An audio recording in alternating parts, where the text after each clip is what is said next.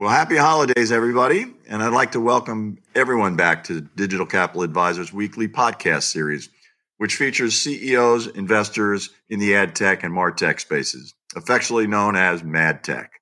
My name is Jay MacDonald, and I'm the founder, CEO, and managing partner of Digital Capital Advisors, which is our 10 year old investment bank with offices in New York, Berlin, and San Francisco.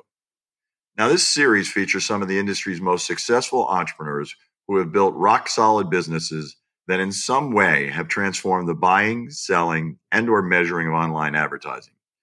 Each podcast will last approximately 30 minutes. And for this podcast, we could not have a better, more appropriate guest than Christina Prokop, the co-founder CEO of Eyeota, which is the audience technology platform that enables the intelligent use of data. Now, quick background. Prior to co-founding Eyeota back in 2010, Christina's career in digital media and technology spans more than 20 years. Her extensive career includes successful stints at eBay, Marengo, and at Adify. She's an American, but has been living in Germany for almost two decades.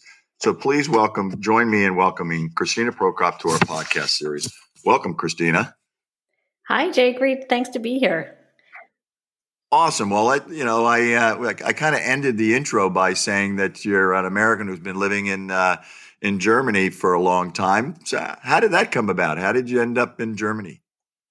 Yeah, you know, it's uh, it's interesting. I grew up in the states, uh, but actually, my father uh, my father was German, so he immigrated to the states when he was nineteen, and so I've always had this desire to know what it feels like to actually live abroad you know because i saw it through him you know he started a new life when he came to america and uh, I had just always loved traveling and loved being and and visiting other countries. And I thought, my gosh, why why don't I give that a try? And so I was always looking for a way in. And I was working for an ad tech company in San Francisco called Flycast and was lucky enough you know it was it was a company that had international offices including an office in in germany. To be honest it, for me it didn't have to be germany. I just wanted to get abroad. And so i was uh, working working in the account management team uh, there and they they really needed some help training and keeping the teams um, international up to speed on on the platform and the technology. And so i really uh, just grabbed the opportunity and did everything I could to get my butt over get get my butt over there. And so here I am, twenty years late, over twenty years later, still here. Oh, interesting. And, and did you, because of your father, did you grow up speaking German in the household at all, or? You know, it's funny. We did not. My and even worse, my mother was a German teacher. Uh, but they tried. yeah, I know. So, but they tried. They tried to start too late. Unfortunately, I think you know my father. It, it was before the time when I think a lot of people understood what a huge advantage is to be to be you know to raise your children bilingual, and he was very much old school in terms of I am raising my family in America, and we should speak English in our home. Uh, so no, uh, we, we didn't. And then I think only when we were, when I was maybe like 12, 13 or so, they tried to start teaching us German and then it was just too late. You know, we had, we had a lot of right. other interests, a lot of other interests rather than sitting at home studying German in our off school hours. Wow. That's, well, that's fascinating. Well, let's talk a little bit about, about Eyeota. So you and your co-founder founded Eyeota back in uh, 2010. So, what, what was the original problem that you were looking to solve, and, and, and how has that evolved? So, when we were looking at founding the company and looking at the space and what was what was going on in the U.S. at that time, it was very clear that data was going to p- play an absolute integral role in marketing and advertising strategies. And the U.S., you know, there were also there were already companies like BlueKai and eXelate on the market here, um, and you know they were growing quite rapidly. And like so many, like with so many other disciplines, we just saw international was left high and dry with no no one servicing those markets. So that's really when we when we realized the importance that data will play and the unserviced markets outside of the states that's where we wanted to uh, wanted to attack. And so we actually co founded the company across three continents. Um, so, three co founders, uh, myself in Germany, one in Singapore, and one in Sydney. And so we really started from the ground up, bringing data solutions to international markets um, from day, you know, in multiple international markets from day one. So that's really, I mean, the, what the, what we wanted to do, and, and what all of us had a long track record of doing, was bringing bringing you know those kind of na- new concepts and new disciplines into into international markets and helping build them as as you know as integral a part of a part of those ecosystems as in the states. So that, i mean that's fascinating because normally when you start a company you're starting in in one region or one one country you know, starting in, you know, starting a company is hard enough, but starting in one country, but starting in three different locales, that must have been um, had some unique challenges. What what were they, and um, how'd you guys overcome those? yeah, it, it, I guess it's an understatement. It was it was funny. Even one of you know a very old friend of mine um, and an advisor to the company. You know, even a couple years down in, into into the company, he still said, I don't know how you guys think you're going to pull this off. I'm rooting for you. I'm standing behind you. I'll help any way I can. But like it just, I think it is. It's really, it's a hard, um, yeah, it's it's hard to imagine for someone I think who wasn't in our position because we had been. I think that the biggest advantage that we had is we had a team the three of us have been working together for many years previously at a at a, another ad tech company as the international management team at a company called Adify. And so we had all we were all very deeply ingrained in the markets where we were. We all had experience bringing new ad tech and martech um, propositions into market, and we knew each other and we knew each other's you know strengths and and how and how to how to work with each other well across the time zones um, from years of doing that at, at the previous company. So I think had it been, it was a very unique constellation that I think you probably it would be very hard to replicate again. Uh, right. But you know, I I think what what really helped us. I'd like to say it was all strategy, but I think it was it was you know part luck, part strategy. Is the fact that we weren't based in one market. When you know when you look at when you look at ad tech companies reaching a critical mass where they become, um, you know, where where they become important for as a partner to large U.S. tech companies, the fact that we were on the ground and pushing products and market across multiple markets gave us a huge leg up in terms of prioritization and visibility with companies like Google and the Trade Desk, um, you know, and AppNexus, all these, all the integration partners that we needed to get um, when we were originally building up our our distribution uh, pipes, it was a huge benefit to have these multi markets because you know somebody was coming, you know, Google Google Australia and Google Singapore and Google Germany and Google UK were all coming at the same time saying we need them integrated. And if we'd only been a German company, for example, I think that would have been a lot more difficult. Right, right. Uh, well, and I think obviously I didn't realize that, that, you guys would all work together. So the communication was uh, was more natural and seamless than uh, than if you just kind of met or hadn't worked together. Yeah, absolutely. So so let's talk about um, 2020, right? Roll the tape, and here you are, a decade old, um, and uh, you're a global company, which is what you have been from the very beginning. Um, you know, where are the offices located right now globally, and and where does Eyeota fit in in the dynamic landscape of today's dynamic landscape, if you will, of data and analytics?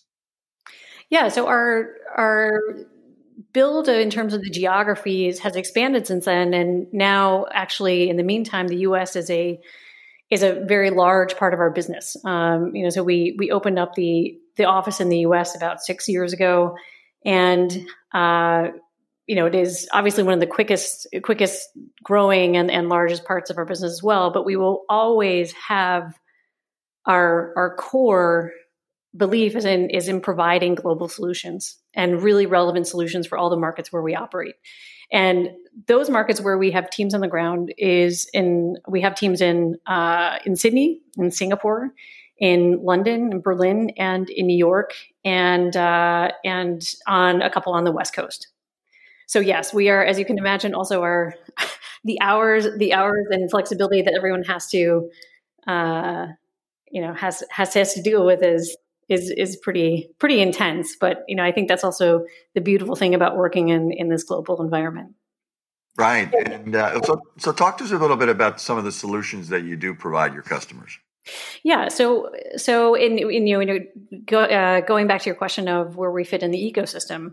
So we provide data solutions on on a couple different levels. Uh, the first and oldest part of our business is the audience targeting side, where we work with multiple different types of data sources. Those are online publishers, those are uh, providers of mobile data, those are offline data companies, market research companies, um, and we have uh, we process 5.3 billion profiles uh, at any given time, and out of the data, out of the profiles and the associated data, create audience segments for uh, for targeting and measurement and analytics um, and modeling. So a lot of different use cases. So the one the one big area is audience targeting. You know, that's primarily using using um, using smart audience segments to power um, to power more efficient advertising campaigns.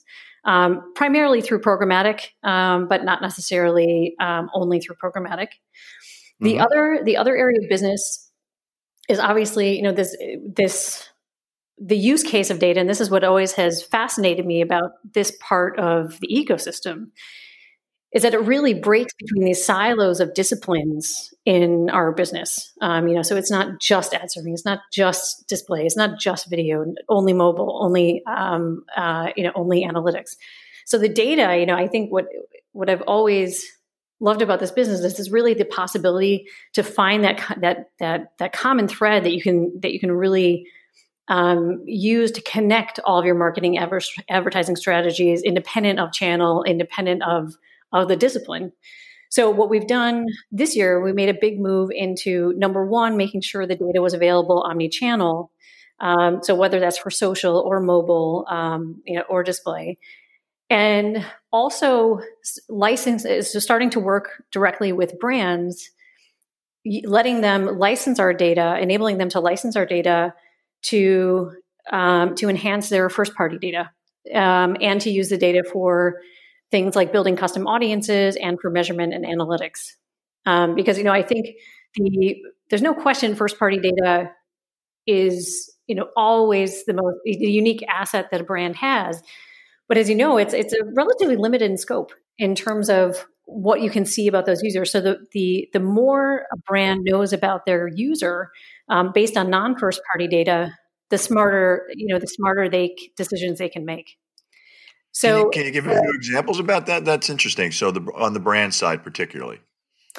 Sure. So let's say if you, uh, you know, if you have uh, financial products, um, if you're financial services, you may know certain things about um, about the about your customer in terms of their their gender, their age. Um, you know a few key points in, based on your first party data. But there are so many other things about, for example, life stages that client that that customer may be in, or about their about their uh, sociodemic back, background. Um, so, in in terms of looking at what makes your what makes your most valuable customers tick, and what life stages or what uh, what areas might they be developing in their in their life that they need new financial products for you, and being able to to be being able to anticipate when those are coming and be marketing to them with appropriate messages. That's a perfect example. Um, you know, so uh, from their own first party data, they would never be able to to interpret when some of those changes might be happening. Mm-hmm. Yeah, no, that, that, that makes sense.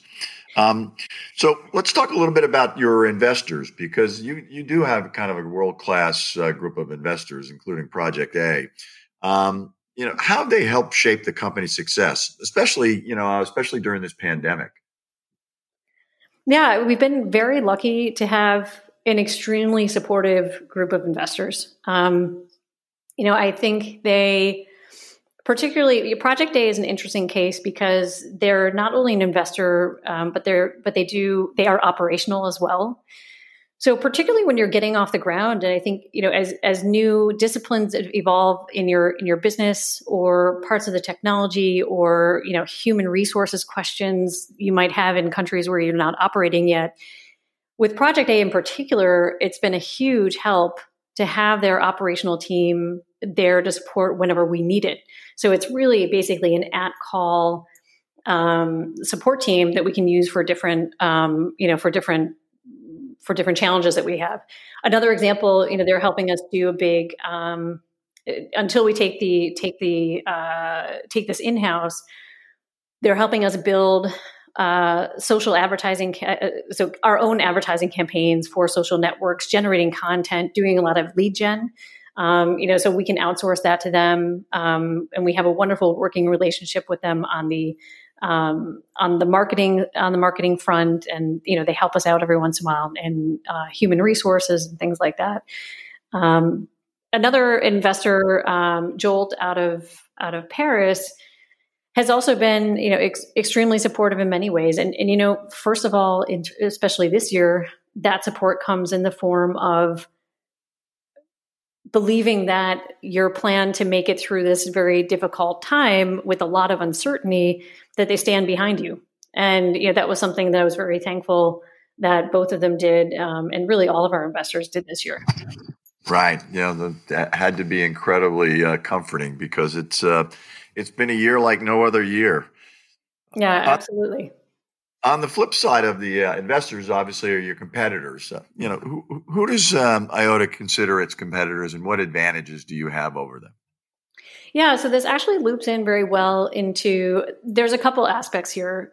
Obviously, on the audience targeting side, you're looking at companies like like an Oracle Data Cloud, um, like Nielsen, um, partially also the data store in LiveRamp. Whereas you know, there's those are only those are more pipe relationships than the full serviced, um, you know, sales and uh, distribution and sales support that we provide for data companies. Um, but this leads me, I think, you know, the other area is, is very interesting in terms of one product that I I didn't mention yet in our portfolio, which is which is our onboarding, and that is something where it is it's on the one hand competitive, but actually more um, more an extension of the way that deterministic onboarding works in the states. So in that aspect, you know, that that does put us in competition with it with with companies like uh, LiveRamp and Neustar. However, we approached it in a much different way, um, and because we always have that global view in how can we provide globally consistent methodologies and products that our clients can use in any market we operate we have um, we approach onboarding in a much different manner um, in a probabilistic uh, in a probabilistic methodology that we're you know we're successfully using for companies like Mastercard and Experian and GfK across across a total of 35 markets right now, um, onboarding offline data assets uh, for activation uh, for activation through all of our channels. Um, so this is that is a really big area, and this will be the biggest area of focus for us going into 2021, bringing the onboarding proposition brand direct across all the markets where we operate. Um, so, on the one hand, that, that is obviously competitive um, to an onboarding proposition um, like LiveRamp, but on the other hand, we're really attacking attacking markets outside of the states for right now. Although the product does you know, is is also relevant in the states. But we're really focused on providing onboarding solutions um, for brands in in all of these markets where they where there is no existing solution today. So you're so you're going to start um, the the brand direct um, strategy outside the United States first. Correct, mainly because it is the largest opportunity for us. Um, you know, in terms of there is there is no other company that can onboard offline data in 35 countries right now. So that's where we right. see, you know, with the resources that we that we have, we really want to focus on locking down um, locking down those markets and bringing that to bring that as a as a solution where there are no other solutions on the market, and obviously eventually uh, moving that into the states as well. Now we do it in the states, so we onboard data for IRI and Experian. So we we have clients onboarding with us in the states. However, you know it's a harder it's you know, it, there's more clarification needed because I think America has a very ingrained, um, very ingrained deterministic onboarding uh, focus. So I think you know, trying it's it's just a question of it's not a question of if it if it is a product that's relevant for the states. It's just a question of where we put our resources first. Right, and is the um, and and how is the approach different than your you know the other aspects of your business in terms of selling selling that product, the onboarding side? Well, the difference is really, particularly if you look at it compared to the audience targeting, it is going it is going brand direct, or you know, one that has a closer a closer relevance to the brand. Since the audience targeting generally is mo- for the, for the most part, particularly outside of the states, is really running through agencies. Um, you know, it's more campaign as a media spend, media spend driven. This is a more, you know, this gives us a chance um, between between the onboarding and the brand solutions with uh, with enrichment of first party data and uh, and the modeling and using the data for analytics and measurement that gives us a really nice rounded out proposition for brands. Like i said to start using this data as you know that one set of common you know external external high quality c- common truth set that they're using that they're using to to measure and and manage their business Right. Do you, do you find that the sales cycle is um, is shortened going brand direct than going through the agencies? No. unfortunately, unfortunately not. Um, you know, I think also just because it's a, uh, you know, it's a it, no, it's definitely a longer sales cycle. There's no question about that. Um, but it is one that I think long term, these are the types of conversations that we want to have. And you know, I think as as great as the agencies are great partners for us, but if it comes to using data across many disciplines, that can really only be achieved at the brand level. Right. Sure, that makes sense. Well, my next question is one that actually I've asked every CEO who's joined our podcast series, which is which is basically this. While most of us have lived through and managed in an economic downturn before, None of us had to manage through a, biz- a business through a pandemic. What's unique about you is you took over the CEO's role in December 2019, three months before the global lockdown. so, so, what was that like from a management perspective? And what lessons have you learned about managing a high growth company during multiple periods of lockdown? I guess Germany, Germany's in yet another one right now as we speak. Yeah, it's uh, yeah, I, first of all, yes, I could have I could have thought of an easier way to to step into the job. it was it was it was not only uh, not only the pandemic, it was the death of the cookie and everything else. Oh, geez, it was one of those things. I guess you know you make it through a year like this, and uh, you can chalk up a very large set of experiences that that you right. can draw off of for the future. Um, you know, for for me, it was interesting because in a lot of ways we have always been a very distributed business. We have always been working remotely in some, you know, at, at least between our different offices. Um, so some of it was an easy adjustment. Um, I think the most the most difficult thing, which no one can prepare you for, and I think probably if something like this came along again, it would be like starting from scratch is how do you lead your teams through such such an unbelievable time of uncertainty when you also don't know what's going to happen? Um, you know i think that worst part was coming into q2 where you're trying to build budgets and trying to make predictions when nobody knew what was going to happen and or how long it was going to last. And trying to you know trying to make sure that your team feels comfortable um, and knows that you're going to be open and transparent with them about where things are going and how things are developing and and if they have to be worried. I mean because you know staff employees are we're also you know there's a, there's a lot of things to worry about between your family and your jobs and you see so many people getting furloughed and losing their jobs and you know just really trying to give everyone confidence and keep everyone calm and calm and focused um, so that we could continue to deliver through such a such a really tumultuous time. That was that was really the the hardest the hardest part of it because um, there are no right answers. you know, how you want to be transparent, but you don't want to scare anybody. And, and, you know, if you don't know what's going to happen yourself, you know, how do you, how do you translate that to, to your teams? And yeah, it's, it was, it was definitely a learning experience. Did your, did you feel like your teams were able to, um, adjust emotionally quickly and then therefore lend great support to each other along the way? Yeah, I think everybody did a really great job. Um, you know, I think there there were a couple months where things were you know, where, every everyone felt a little shaky. Um, you know, we all did.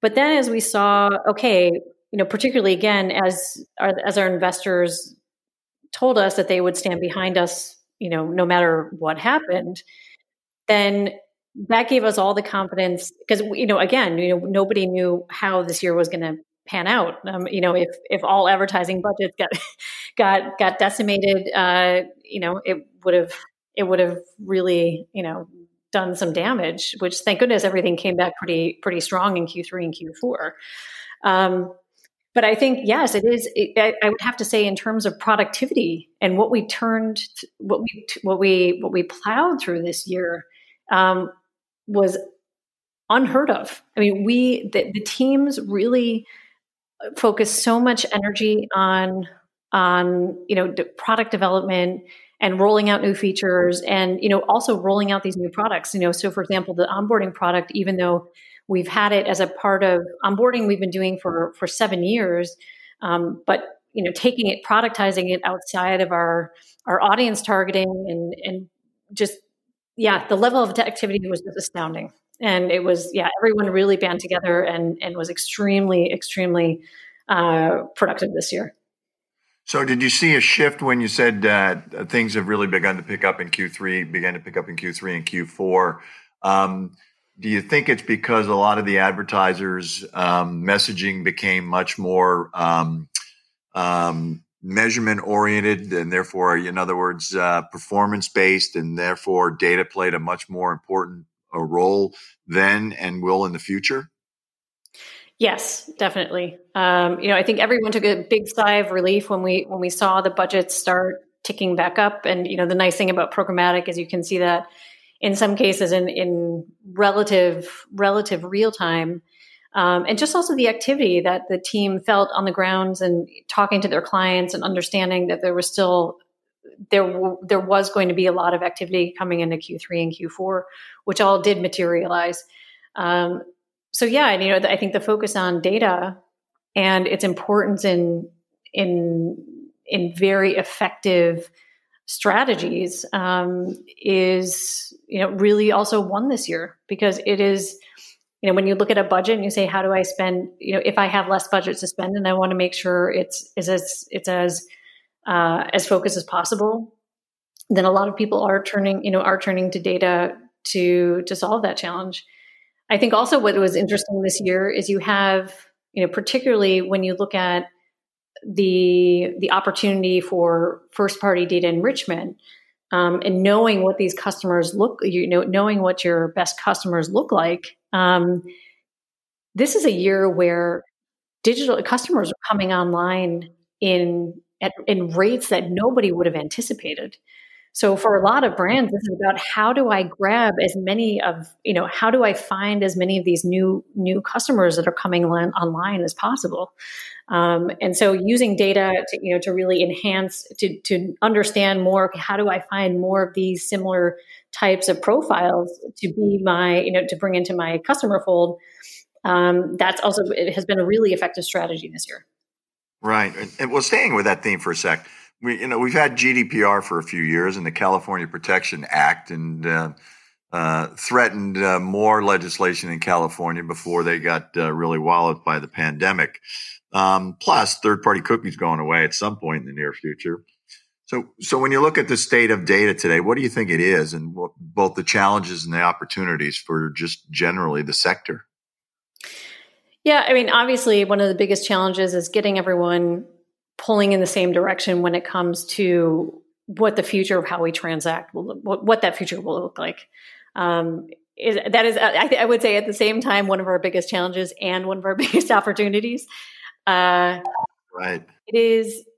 You know, it's interesting after after you know 22 years. in the industry, you, you get you get used to this rate of you know this quick pace of change. But I do have to say this is probably one of the you know in in those years this is probably the single biggest change that you know that I've seen that I've seen been a part of so far.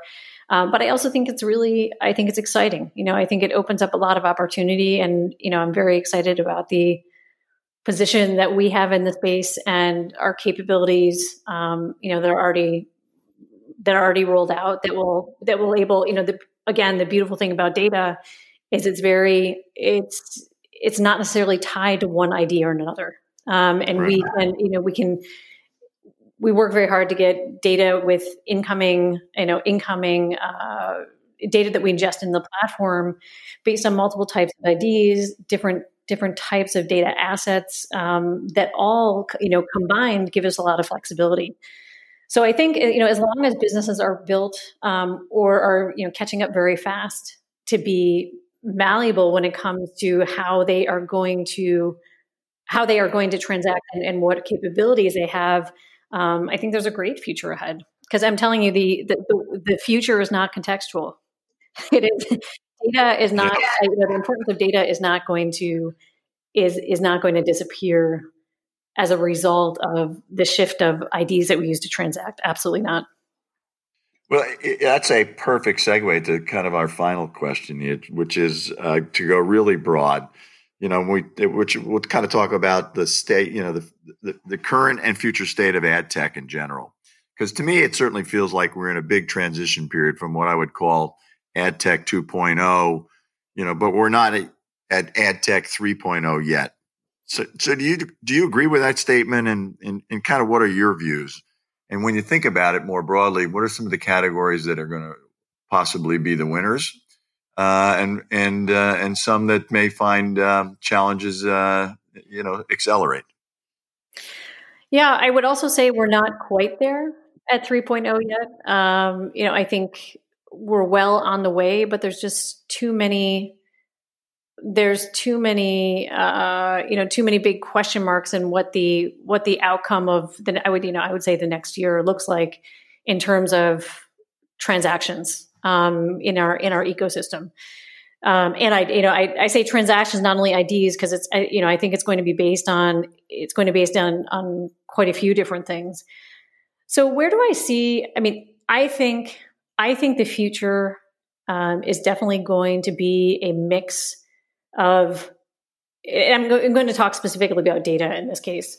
I think, I think the future of data in this ecosystem will be the right mix of deterministic and probabilistic, and obviously the the focus on on privacy and the consumer first. Um, you know, I think I think that that train has left the station and it's not going back. Um, you know, I think from country, all the countries that are now also rolling out privacy, you know, in increased privacy legislation, that that trend is not going to stop. So I think um, I, I think in terms of the data business, finding these solutions that you know can use can use deterministic data and see data sets as as really as really strong truth sets and finding probabilistic ways to enhance uh, you know in, in very smart intelligent ways of using that data to make smart decisioning and building models off of that is really where that future is going to lie because the reality is the amount of deterministic data that this ecosystem uses, considering all the complications of privacy, is not going to expand exponentially. And also, really, again, looking at the global view, it's also something, it's very, you know, that a pure deterministic play in any of the countries um, outside of the states is also really next to impossible. So it's about it's about finding that balance, and I think um, that's where I think the future is is headed for data. Definitely. You know, if you ask me what the biggest topic of this year will be, it obviously is going to be, um, you know, around identity, identity resolution, and the IDs that we that we, um, you know, that we transact in. Right. Wow. That is an absolutely perfect way to end what has been a very delightful podcast. I really like. I really like to thank you, Chris and and congratulate you and your team at Eyeota for not only a decade worth of building a global company, but but coming through a, uh, an environment that none of us had ever seen before, and obviously in a very strong way. So, congratulations.